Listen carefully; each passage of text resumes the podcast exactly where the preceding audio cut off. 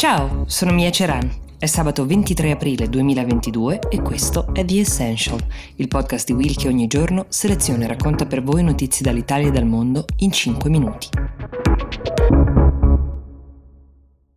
Abigail Miguel ci offre uno spunto molto interessante per la puntata di oggi in cui vi raccontiamo che cosa sta accadendo nelle Filippine, paese in cui si andrà a votare il prossimo 9 maggio e in cui non potrà essere rieletto per limite raggiunto di mandati l'attuale presidente Rodrigo Duterte, anche noto con il soprannome di presidente sceriffo per le sue politiche molto aggressive di repressione del traffico di droga. È un tema piuttosto sentito nel paese questo. Prima di parlarvi dei candidati principali che si contendono il posto, vi dico solo che in queste elezioni, ad altissimo contenuto di spettacolo, c'entra qualcosa persino Ariana Grande.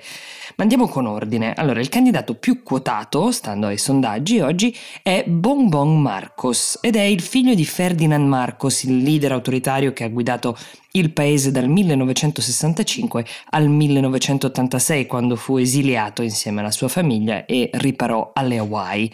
L'eredità politica di quest'uomo è profondamente controversa, però non possiamo non menzionare i dati di Amnesty International che parlano di 70.000 persone incarcerate durante il suo governo, 34.000 torturate, 3.000 uccise, oltre a un lavoro importante di limitazione della libertà di stampa. Qualcuno ricorda la sua come un'era molto florida di prosperità, anche qui usiamo qualche dato per commentare, il debito pubblico in quegli anni è cresciuto dagli 800 milioni di dollari del 65 ai 28,3 miliardi nel 1986, più dell'80% del PIL del paese.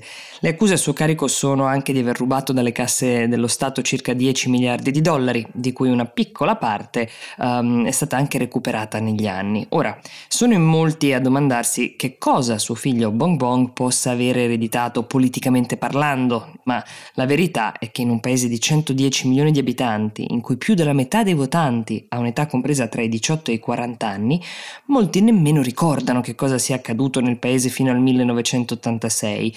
Bong Bong Marcos è un vero e proprio fenomeno sui social. Lui a quella generazione parla e parla molto efficacemente. 2 milioni di subscribers su YouTube, 5 milioni e passa di follower su Facebook, 1,2 milioni su TikTok. Pare che funzioni molto bene la sua retorica non aggressiva, mai una parola fuori posto nei confronti degli avversari politici e soprattutto se interpellato sulle gesta di suo padre lui risponde della storia si devono occupare i professori. Peccato che nel paese qualcuno faccia notare che solo il 5% del programma scolastico di storia parli di quel che è accaduto nel paese durante il governo di suo padre, ma questa è un'altra storia.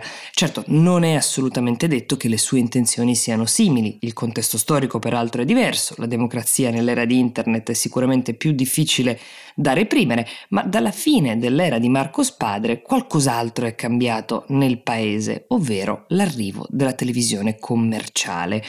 Una pletora di canali che hanno inondato le case e anche l'immaginario dei filippini, che da allora sono diventati molto sensibili alle star e alle celebrities, sia quelle nazionali che quelle internazionali. Mm, sono diventati appassionati di telenovelas, incuriositi dal gossip, anche quello che riguarda i politici. I politici a loro volta hanno iniziato ad appoggiarsi molto a queste celebrities. Alcune celebrities, attori, pugili e altri sono diventati politici a loro volta, sfruttando appunto la propria popolarità per tramutarla in voti alle urne. Pensate che solo a questo giro 36 personaggi noti dello spettacolo si sono candidati ad una carica pubblica. Altri organizzano eventi durante la campagna elettorale coinvolgendo a vario titolo star nazionali ed internazionali di alto profilo per attirare aiutare soprattutto i giovani elettori che, vi dicevo, saranno cruciali in queste elezioni.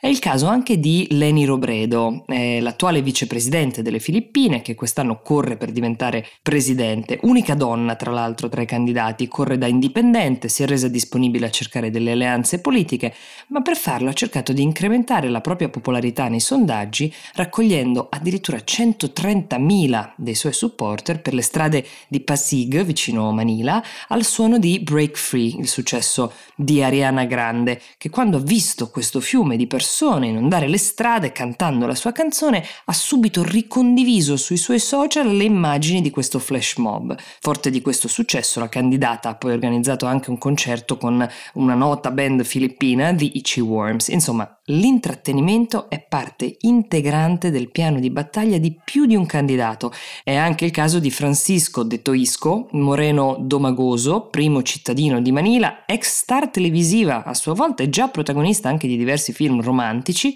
è terzo nei sondaggi con un 8% di consensi stimati, proprio dopo i due candidati di cui vi ho parlato prima. Anche il presidente in carica Duterte era stato soprannominato Duterte Harry, il riferimento è a un personaggio, un violento detective che era stato interpretato da Clint Eastwood negli anni 70. Insomma, il favorito per ora è Bong Bong Marcos, ma il finale di questo film delle elezioni nelle Filippine deve essere ancora scritto. Io per oggi mi fermo qui, ma per chi, come Anna Pisaniello e altri mi hanno scritto chiedendo conto di quel che sta accadendo in Palestina, suggerisco di ascoltare la puntata di Globally, l'altro podcast della famiglia di Will che parla proprio di questo tema. Noi ci ritroviamo invece lunedì per parlare tra le altre cose anche del voto in Francia e se vi interessa avere un po' di background sul canale YouTube di Will trovate due interessanti profili dei candidati, Emmanuel Macron e Marine Le Pen. Io vi auguro un buon weekend e ci ritroviamo lunedì.